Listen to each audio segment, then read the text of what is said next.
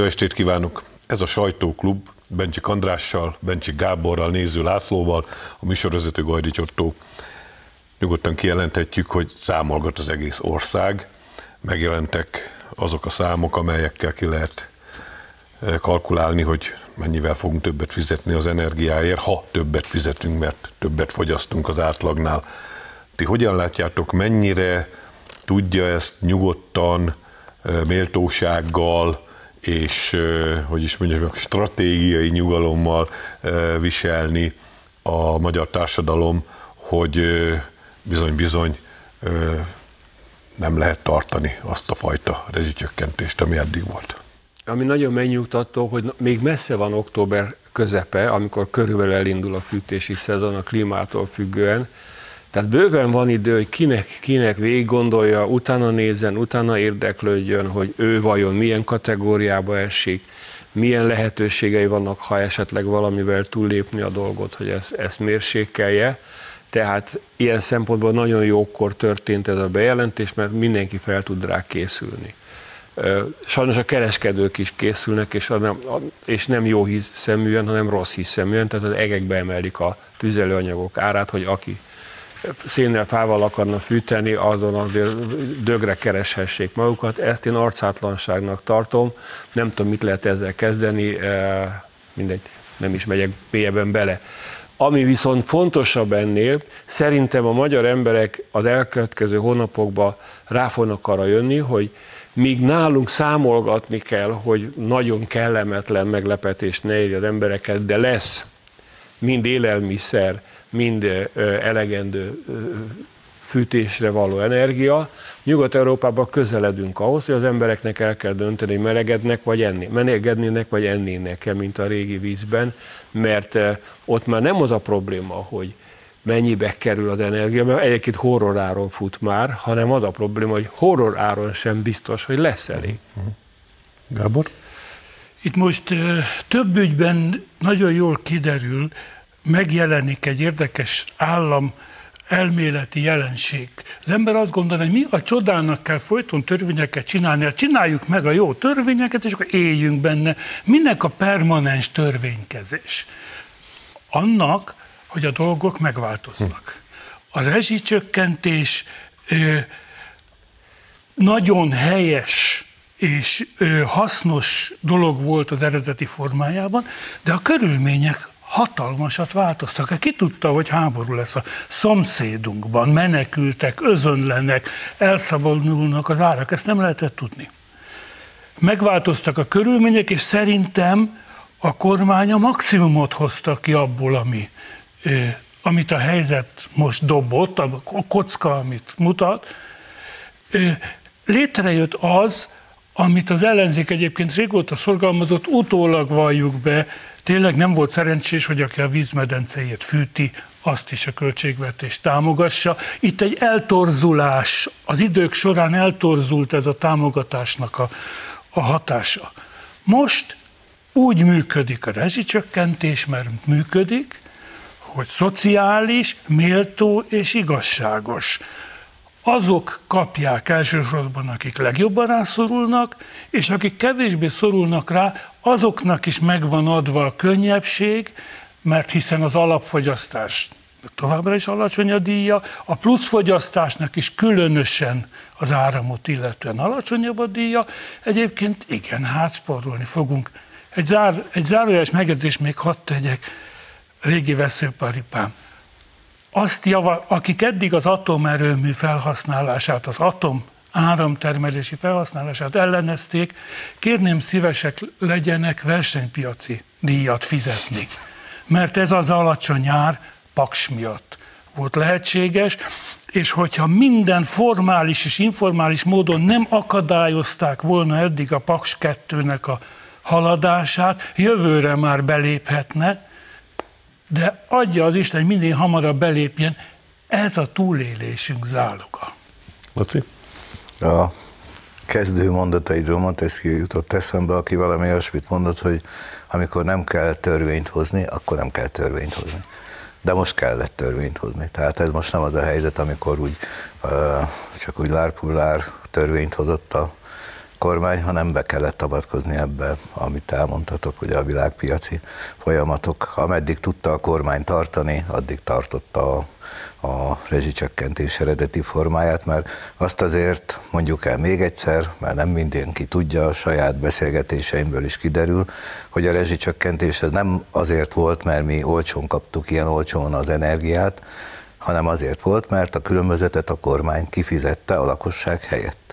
És ha még ez az energia ár ez olyan volt, hogy ezt megtehette a kormány, addig megtette. Tehát emlékezetek vissza, valamikor a 20-as évek, 2000 2020-ban a pandémia idején körülbelül kilencszer kevesebbe került a gáz, mint most. Azt még simán kifizette a kormány, de ezt már nem tudja tartani, úgyhogy kénytelen volt lépni. Az is igaz, hogy számtalan olyan esetet hallunk, tudunk, amikor lehet, hogy nagyon nehéz helyzet elé állítja majd az embereket ez a rezsicsökkentés változás, de hát igaza van mindenkinek, aki azt mondja, hogy most van még egy kis időnk, át lehet gondolni, hogy milyen alternatíváink vannak, mi hogyan tudunk megtakarékoskodni, hogyan tudunk átállni esetleg, hogyan tudjuk megoldani az életünket, és a kormánynak is nyilván van, vagy lesz elég ideje arra, hogy az esetlegesen nehéz helyzetbe kerülő családokat, embereket hogyan kell majd segíteni, szociálisan, vagy megváltoztatni ezt az egészet, mert ha már Montesquieu-nél tartunk, valami olyasmit is mondott, hogy a törvény ereje abban rejlik, hogy hogyan tud a, a különös esetekhez alkalmazkodni. Tehát a különös esetekre való alkalmazhatósága jelenti egy törvény erejét, és mind rengeteg különös eset van, tudunk felsorolni rengeteget, úgyhogy hát várjuk, hogy mit okoz majd ez a családoknál. Én úgy tudom, és szerintem mindannyian tudjuk, ezek, vagy ismerjük ezt a felmérést, ezeket a felméréseket, hogy a magyar társadalom többsége azzal egyetértett, hogy ezen kell most már változtatni, azzal is egyetért, hogy a átlagfogyasztáson felüli ne járjon az eredeti rezsicsökkentés. Nyilván ha azt kérdezik tőle, hogy te átlagfogyasztó vagy, mindenki azt mondja, persze, hát én átlag vagyok. Amikor kiderül, hogy mégsem, akkor lehet, hogy ez a vélemény egy kicsit megváltozik, de ezt most el kell viselnünk. Kíváncsi vagyok a véleményetekre majd a kritikákkal kapcsolatban is, de javaslom előtte hallgassuk meg német Szilárdot, és utána térjünk rá, hogy kinek nem tetszik ez az egész.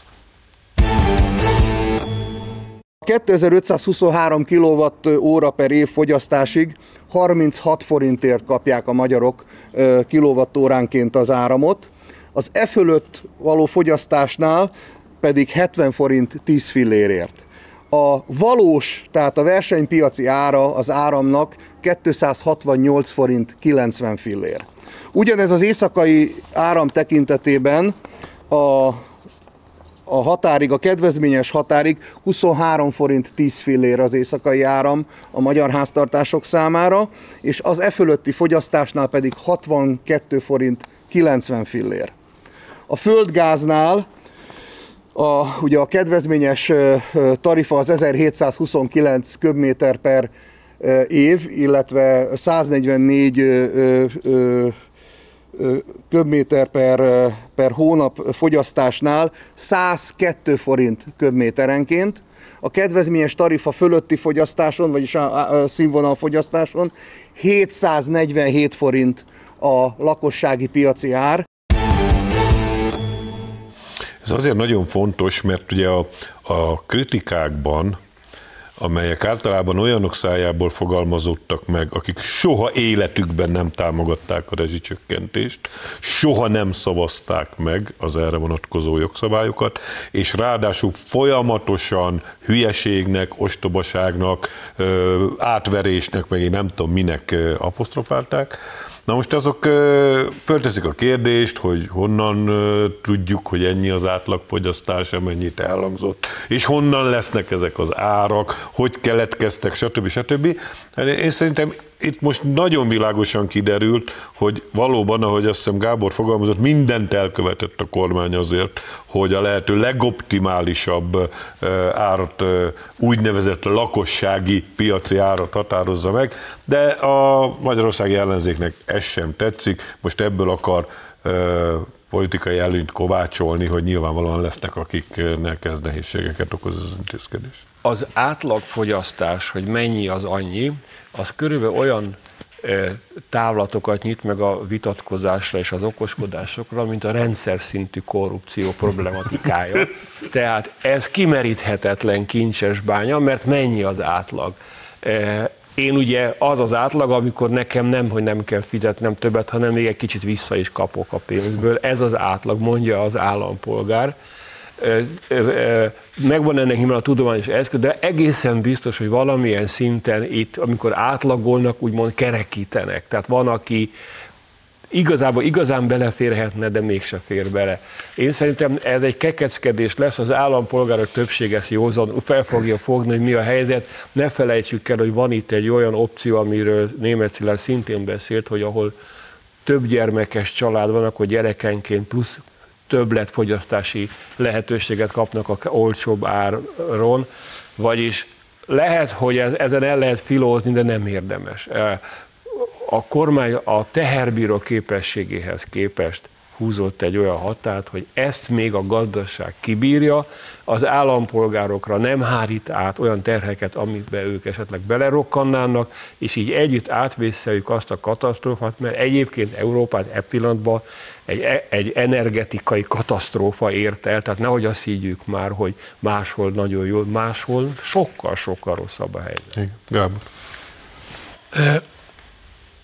Hadd kezdjem azzal, hogy engem személy szerint érint ez a dolog. Egy rossz szigetelésű, száz éves önkormányzati nagy lakásban élünk, művészlakás, műteremlakás, biztos, hogy, hogy ki kell találni valamit, mert borzasztó drága lesz ez, hogyha ha nem találunk ki megtakarítást. Ezzel együtt is azt a meggyőződésem, hogy ez egy nagyon jó törvény. Ez egy a, az adott körülmények, az adott rendkívüli körülményekhez viszonyítva egy nagyon jó törvény. Egy dolog van, lesznek élethelyzetek, amik nagyon nehezen lesznek megélhet, megoldhatók. Például családomban van ö, nagy, három generációra épült házban ott maradt két idős ember, kis, két kis nyugdíjjal, nem tudom, hogy hogy fog tudni ez megoldódni, itt valószínűleg beavatkozásra lesz szükség. Tehát lesznek emberek, akik, akik számára megoldhatatlan lesz a probléma, mert rossz régi szigetelési házuk, és, és néhány hónap alatt nem lehet szigetelni, stb. Ezzel együtt is ezt meg kellett lépni, ez egy indokolt lépés volt, és teljesen igazad van, ha szabad így fogalmazom, ne sírjon a szája azoknak, akik évek óta azt követelték, hogy ezt az egész rezsicsökkentést hagyjuk abba. Most akkor hagyják abba a siránkozást. Világos. Laci. Hát így van, ahogy mondjátok, a, tudnánk idézni Gyurcsány Ferenctől kezdve Márkizaig, hogy mennyit ö, ö, kikeltek a rezsicsökkentéssel, mindenféle hülyeségnek, ostobaságnak, szemfényvesztésnek és egyébnek nevezve most pedig sírnak a rezsicsökkentés után, szóval egy kicsit hiteltelen, de szerintem az emberek ezt pontosan tudják, a, a átlag polgár az nem Gyurcsány szavára vagy Márkizaj szavára figyel, hanem számol esetleg, hogy hogyan tudja kibírni ezt a dolgot, amit mindannyiunknak ki kell bírni. Az ellenzék meg hát nyilván teszi a dolgát, ez a dolga, hogy sírjon, az is jól látszik az elmúlt 12 évben a választásokból, hogy sírhat eleget, de az emberek ezt nem nagyon akceptálják. Igen.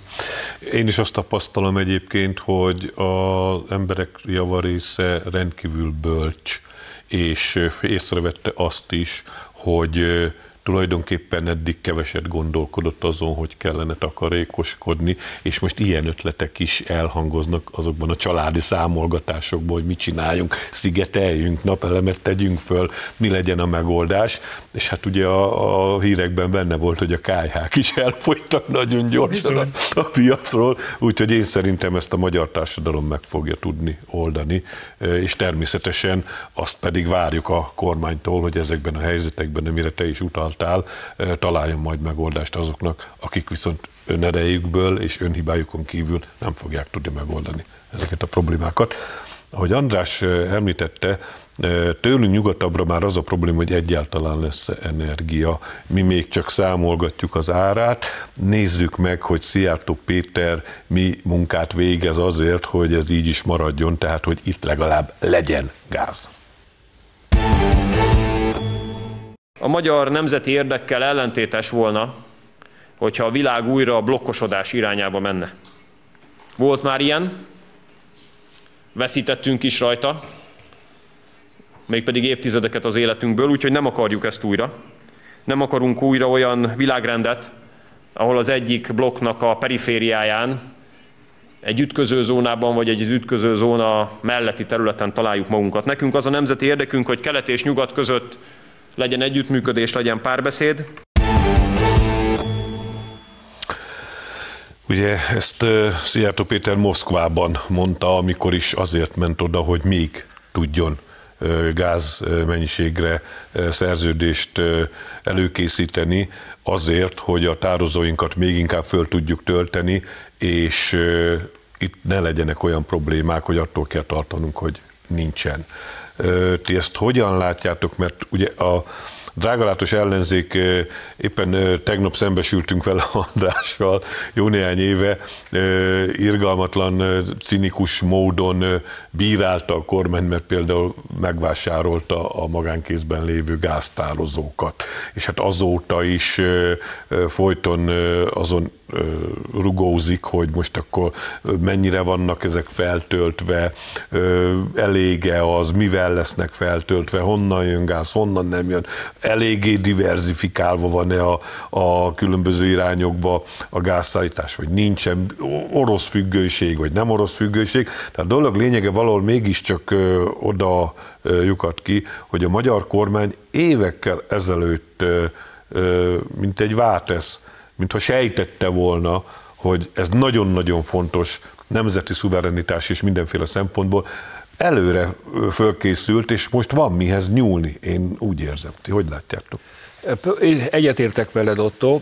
Az Orbán kormányok, hiszen nem, nem kell, volt egy jó pár hála Istennek, Orbán kormányok stratégiája az volt, hogy a nagy elosztó rendszereket vissza kell szerezni állami tulajdonba. Ugyanis a nagy elosztó rendszerek azok nem üzleti célból kell, hogy legyenek, hanem a, a lakosság, a nemzet biztonságát szolgálja.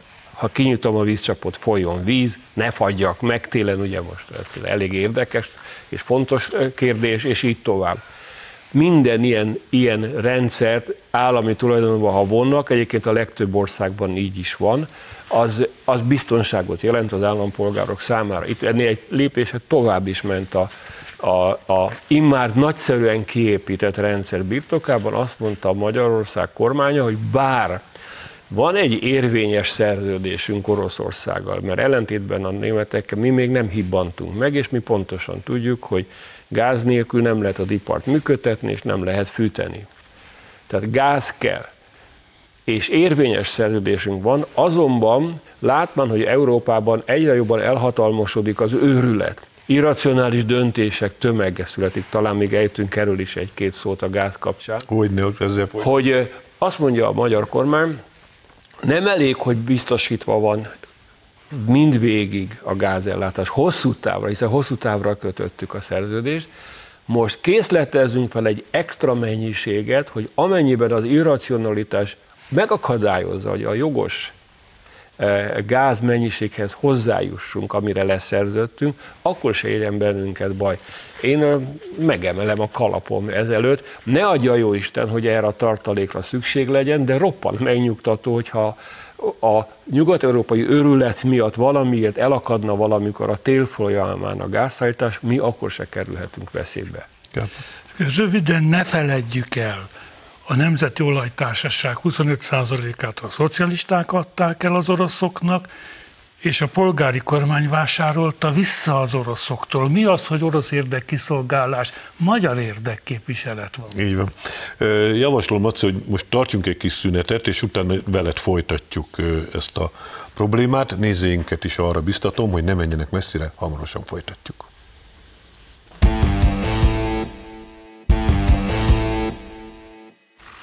Folytatódik a sajtóklub Bencsik Andrással, Bencsik Gáborral, Néző Lászlóval és Gajdi Csottóval, és ott hagytuk abba, hogy Magyarország mindent megtett a múltban is, és megtesz jelenben is azért, hogy Magyarországon legyen energia. Laci még nem mondta el ezzel kapcsolatban a véleményét. De ahogy említettétek, valóban úgy tűnik, hogy igaz az a mondás ebben is, hogy Orbán Viktornak nem igaza van, hanem igaza lesz, és ez visszamenőleg is alkalmazható arra az eset, azokra az esetekre, amikor megszereztük a, a közműcégek magyar tulajdonba kerültek, de ugyanebbe a körbe sorolható, hogy a pénzintézetekben is több mint 50%-os magyar tulajdonban, a médiában, stb. stb. Tehát hozott az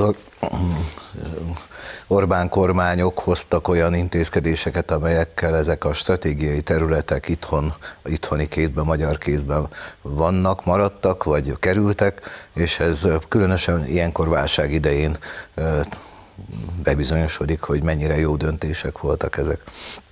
Ugye nekünk van körülbelül 6 milliárd köbméter gáztározói kapacitásunk, ami mondjuk Németországnak sokkal több van, csak Németország tározói kapacitása semmire sem elég a német felhasználáshoz képest. Nekünk ez meg a felhasználásunk 60%-át biztosítja. És van egy másfél, most már ugye két milliárdra fogják emelni a hazai kitermelést, tehát gyakorlatilag ebből a kettőből majdnem teljesen le tudjuk fedni az egyéves fogyasztásunkat. Ha tele vannak a tározóink, akkor hátra is dőlhetünk tulajdonképpen, és várhatjuk a, a, akár a világ végét is, mert egy jó darabig lesz gáz, amíg el nem veszi tőlünk az Európai Na, Bizottság. Majd ez nagyon jó, nagyon jó, hogy ide eljutottál. Nagyon jó, hogy ide eljutottál. András is utalt már rá, hogy az Európai Unióban viszont egészen elképesztő reakciókat láthatunk arra az energiaválságra, ami úgy egyébként az Európai Unió elitjének energiapolitikájából fakad, mármint ez a válság elsősorban, hogy hogyan akarják megoldani, na az egészen elképesztő. Hallgassuk meg az Európai Bizottság elnökét, és utána erről beszéljünk. Arra kérjük a tagállamokat, hogy 15%-kal csökkentsék a gázfogyasztásukat. És miért pont ennyivel? Mert ez 45 milliárd köbméter gáznak felel meg. Ezzel a csökkentéssel biztonságban át tudjuk vészelni a telet abban az esetben is, ha Oroszország teljesen megszünteti a gázszállítást. ettől a utolsó mondattól is borsózik a hátam mint hogyha Oroszországnak bármiféle érdeke fűződne ahhoz, hogy, hogy megszüntesse a gázszállítást. Mondjuk azon kívül, hogy már hét úgynevezett szankciós csomagot vezettek be ellene, és hát nyilvánvaló, hogy nem, nem lesz nagy öröm teli találkozó legközelebb se az európai vezetőkkel ennek tükrében, de úgy egyébként az oroszok elemi érdeke az, hogy eladják a gázt, ha nem kell Európának, akkor majd eladják másnak. Na de az, ahhoz mit szóltok, hogy látva, hogy lassan összeomlik minden Európában, nem ért a hülyeség miatt, amit ők szankciós politikának neveznek, erre ezt tudják kitalálni, hogy csökkentsd a fogyasztásodat. Mindenki. Azért, hogy a maradékot majd ők megmondják, hogy hova kell tenni. Ugye emlékszünk Manfred Weber kijelentésére, aki jó előre közölte, hát nyilván voltak információi erről a készülő hülyeségről, hogy 50%-át a magyar betárolt gáznak legalább szét kellene osztani a tagállamok között. Frédi, miért? Hát ugye ott kezdődik a dolog, hogy ezt az ember nem érti, hogy egy hét gyermekes családanya ilyen szemérmetlenül hogyan hazudozhat a nagy nyilvánosság előtt? Hogyan állhat bele egy olyan mocskos kampányba, aminek eredményeképpen a saját népét, mert ez egy német asszony, a saját népét belekergeti egy súlyos katasztrófába. A 15%-os gázfogyasztás csökkenés azt jelenti, hogy a német ipar egy része megszűnik működni, mert a gáz nem csak fűtésre használják, hanem a, a, áramot termelnek, a németek különösen nagyon sok áramot termelnek gázzal, műtrágyát gyártanak, és egy csomó egyéb vegyi felhasználásra használnak, illetőleg a, a iparban is használják a gáz energiatermelésre. 15% borzalmasan sok. Az azt jelenti, hogy jelentős iparágak megszűnnek működni tönkreteszik, és ismételjük, egyéb iránt közben elindult az északi áramlat egyen a gáz. Tehát míg mondták, hogy az oroszok nem fogják soha többet visszakapcsolni, visszakapcsolták, megy a gáz. A németek nem akarják átvenni a gáz, az oroszok jól mondod, ők el akarják, hát ebből élnek. Most ment ki Szijjártó Péter Moszkvába, és szépen megegyezett plusz 700 millió köbméter gázba. Azt mondták az oroszok, Péter, itt van. Mi eladjuk, te megveszed, oké, rendben van, megy a csövön nektek a, to- a többlet gáz is. Miért nem vesznek? Miért teszi tönkre a saját népét, a saját kultúráját? Miért kényszeríti erre az elmebajra, hogy Magyarországon is azt mondja a magyar kormány, hogy 15%-kal csökkentjük a fogyasztást, tehát vagy minden magyar állampolgár 12 foknál magasabbra nem fűtheti a lakását, ami nem egy kellemes állapot, vagy Magyarországon iparágakat leállítunk. Ez mitől? Miközben van gáz. Ezt mondja az ember, hogy ez a nő ho, hova süllyedt a politika, hogy egy ilyen szőkenő ilyen arcátlan hazudozásokat megenged magának, és senki nem kergeti el, hogy nem szégyeled magadat. Hát a saját népedet teszed tönkre. Gába. Elkergetés még nincsen, de ez a javaslat már megbukott. Ahol Olaszország és Franciaország több más ország mellett, de ha csak ők, már ugye bejelentették, hogy hülyeség, ugyan, ugyan, ugyan, ugyan. Tehát ahol Olaszország, Franciaország nemet mond, akkor az nincs. Úgyhogy ez a javaslat már megbukott. Én bevallom, inkább azt nem értem, hogy egy vezető politikus hogy nem telefonált a franciáknak, hogy ezt gondolom mondani, mit fogtok rá szólni. Az ember nem áll elő olyannal, amit két nap múlva kikacagnak a, a szövetségesei. Egyébként úgy van, ahogy mondod, a modern társadalom egy nagyon bonyolult rendszer. Csak a kommunisták és a, a, a vad balosok hiszik azt, hogy bele lehet nyúlni, és ki lehet venni belőle részeket, és működik tovább. Fejre áll európai 15%-os redukcióval, az nem az, az valóban nem azt jelenti, hogy letekerjük a fűtést, az azt jelenti, hogy megáll az ipar. És amikor megáll egy ipar, a láncban, így sorra van, így van. letérdelteti a többit, ami mind-mind-mind kapcsolódik hozzá. Ilyen dilettáns módon ezt nem lehet csinálni. Én megértem, bevallom, én megértem azt, hogy Európának van egy Oroszország politikája. Erre valamit, Oroszországot egy háborút folytat, erre valamilyen választ adni kell. Ezt én elfogadom. De nem ilyen dilettáns módon. Hát, hogy példámat újra előhozza, amikor az ember kártyázik, tudnia kell, milyen van nekem, milyen van az ellenfélnek, azt szerint játszom. Blöffökkel és, és csak úgy labdobálással nem lehet a partit megnyerni. Laci. Én egész biztos forrásból tudom, hogy az Európai Bizottságon belül van egy titkos biztos, az a neve, hogy hülye ötletek biztosa.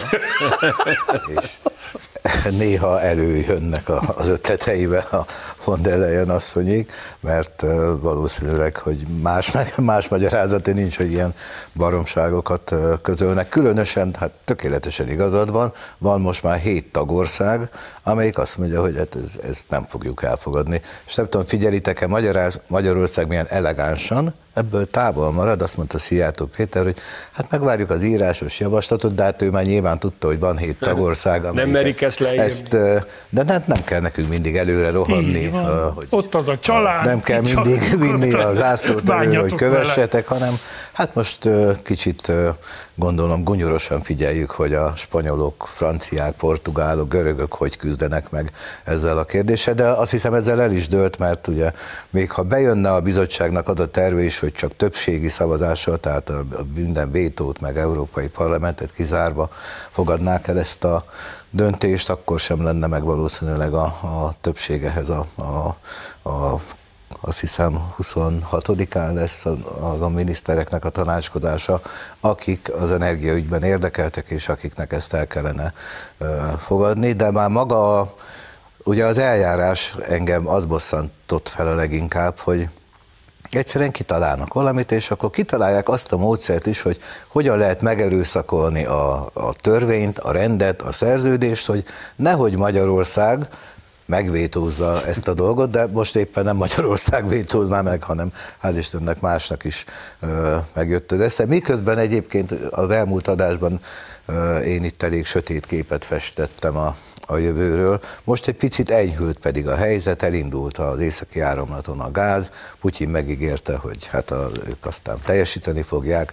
Persze belengedte azt is, hogy hát ha nem úgy áll hozzá a, a Németország, ha nem érkezik meg a turbina, hát akkor esetleg lesznek visszaesések, de még ha egy percet adtok, akkor, hogy a, a sötét víziómat mégse világosítsam annyira el, egy elhangzott Putyin szájából egy olyan mondat is, amire szerintem kevesen keveset, kevés figyelmet fordítottunk. Ugye van a g ez a kiváló ötlete, hogy ársapkát alkalmaznak az orosz olajra, tehát hogy mindenki csak annyiért veheti, amennyit ők meghatároznak. Erre Putyin azt mondta, hogy ha lesz ilyen ársapka, Oroszország nem fog olajat szállítani.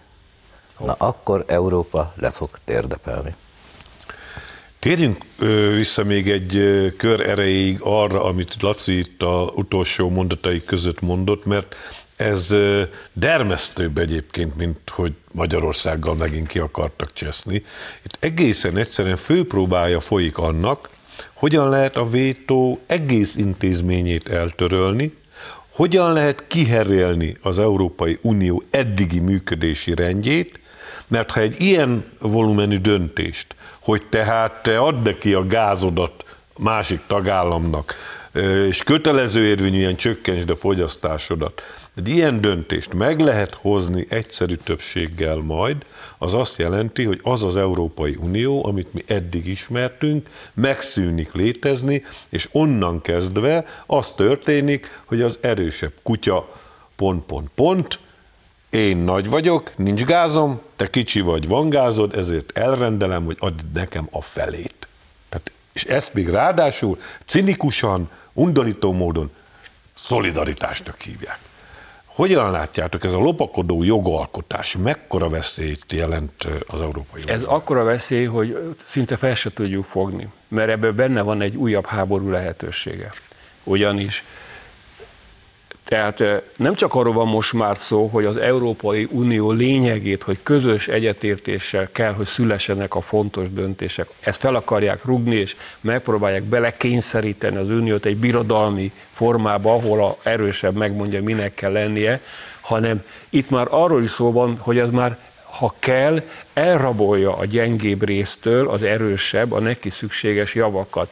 De mivel a bolond lenne a gyengébb rész, például Magyarország, vagy Olaszország, vagy Portugália azt mondani, hogy nekem van, és nekem erre szükségem van, amúgy meg is fizettem érte, nem ingyen kaptam, megvásár. Te is megvetted volna, te barom állat, csak nem akarod megvenni, akkor én megvédem magam. Mégis hogy képzeli az Unió? Tehát szerencsére nincsen uniós hadsereg, hogy a német hadsereg, a Bundeswehr elindul Magyarország ellen, hogy tőlünk gázt raboljon?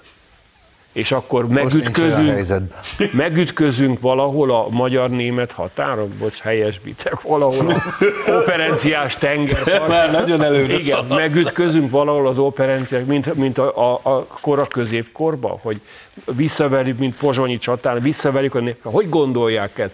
Ebben a gondolatban, amit ez a, ez a nő ilyen elhamarkodottan közétett, és amit ez a hülye ötletek eh, biztossága, biztossága, biztosa képvisel, ebben a gondolatban egy unión belüli háború lehetősége is benne van. Tehát ez sokkal veszélyesebb, mint gondolnánk. Ja. Én optimistább vagyok. Megint. Én is az vagyok. Valamikor én vagyok pessimista, bocsánat. Most ebben azt gondolom, hogy a józanész, a ráció, különösen, hogyha az üzleti érdekekkel is párosul, előbb-utóbb érvényesülni tud. Az, ami most, amire vár most Európa, ez a tél egy nagyon kemény tél lesz. Itt józannak kell lenni. Nagyon fontos. Egész Európának, és szerintem sokan, különösen az üzletemberek, különösen a nagyvállalatok most nagyon nyomás alá helyezik a politikusokat, hogy ne kapkodjatok, nyugi, nyugi, különben fejreállunk, és nem arról van szó, hogy elvész a profitja ennek vagy annak a nagyvállalatnak, hanem arról, hogy tízezrek utcára kerülnek, és munkanélküliek lesznek, és az állam nem kap adóbevételeket, abból nem tud iskolákat és kórházakat finanszírozni. Nagyon nagy a fenyegetés, józannak kell lenni.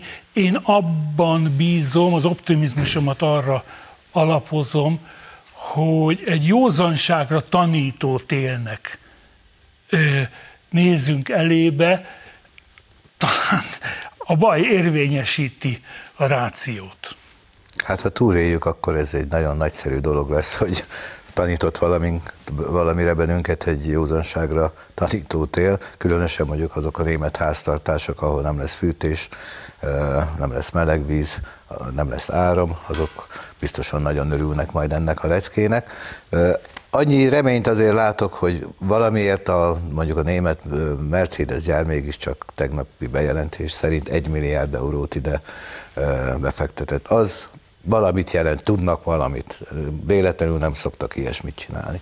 De az eredeti kérdésedre visszatérve én, én valami nagyon, nagyon sötét dolgot látok e mögött a, a, a, a mögött, hogy el akarják venni a vétójogot a tagállamoktól, és ez nem csak Magyarországra vonatkozik, mert nyilván más ügyekben más állam is vétózhat. Most, hogy vétó vagy nem vétó, ezt most nem akarnám bővebben kifejteni mert nem is igazi vétó ez, hiszen együtt döntés kell, ha nincs együtt döntés, akkor nincs döntés kész. Hanem most gondoljunk bele, hogy mibe kényszerítheti bele az Európai Uniót, az Európai Bizottság, vagy az európai országok olyan többség, akik valamiben megegyeznek. Akár mekkora kölcsönfelvételbe, ha nincs vétó. Ugye Ukrajnát 700 milliárd kell, hogy újraépítsék, mármint dollárba. Hát a, majd az Európai Unió felveszi ezt a pénzt. Soros Gyuri bácsi megmondta, hogy itt korlátlan mennyiségben lehet ilyen pénzt felvenni, vissza se kell fizetni, csak a örökké a kamatait fizetni. Ha nincs észnél egy-egy tagállam, és azt mondja, hogy nem, akkor ha kikerülik a vétót, akkor lehet, hogy megegyeznek. De bármibe belekényszeríthetik az Európai Uniót egy-egy ilyen ö, döntéssel, ha nincs vétó, már pedig egyre többen mondják, hogy ezt el kellene törölni. Szerencsére a vétó eltörléséhez jelen pillanatban még ugye, többségi, több együtt döntés kell, tehát nyilvánvalóan ez nem fog megtörténni, de hát én azért ismerem annyira kreatívnak a, az európai intézményeket, hogy esetleg kitalálják, hogy hogy lehet mégis kikerülni a, a, ezt a a vétót, úgyhogy nem sok jót jósolok ebben a, a dologban. Én azért azt gondolom, hogy Magyarország, amit lehet és amíg lehet, ki fog tartani ezekben az ügyekben. Bogár Lászlótól hallottam, hogy egyszerre kell derűs nyugalommal elengedni ezeket a hülyeségeket, ugyanakkor nagyon feszült figyelemelésen lenni. Ezt, ezt kell gyakorolnunk, hogy ez a kettő egyszerre sikerüljön, és akkor talán az ellenállás az megfelelő. Jézus mindent megmondott, legyetek szelidek, mint a galambok, és ravaszok, mint a... No, hát akkor valahogy így.